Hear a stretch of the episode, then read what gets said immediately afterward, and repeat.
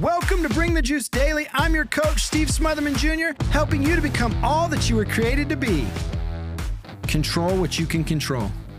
You see, the number one asset that we all can control is our attitude, right? The attitude you take is the decision you make, right? Your attitude is contagious. My question is, is yours worth catching, right? Like, are you the team member on your staff, on your team that's uh, the energy zapper of the room, the energy vampire, right? Are you a drain or are you a fountain, right? If, if you're the drain, choose a better attitude. Yeah, but this is bad and this is bad. That's fine. You can't control all of that, but you and I can control our attitude. Make a decision that you're going to smile even if you don't feel like it, right? Make a decision that you're going to bring a good attitude to the team because listen, the team doesn't need a negative attitude, right? The team doesn't need a, somebody who's just down and, and oh man, woe is me and woe is the team and this sucks. Listen, for our teams and our staffs to be great, our families to be great, someone's got to be the energy giver. Someone's got to be the pep in the team. Someone's got to be the one that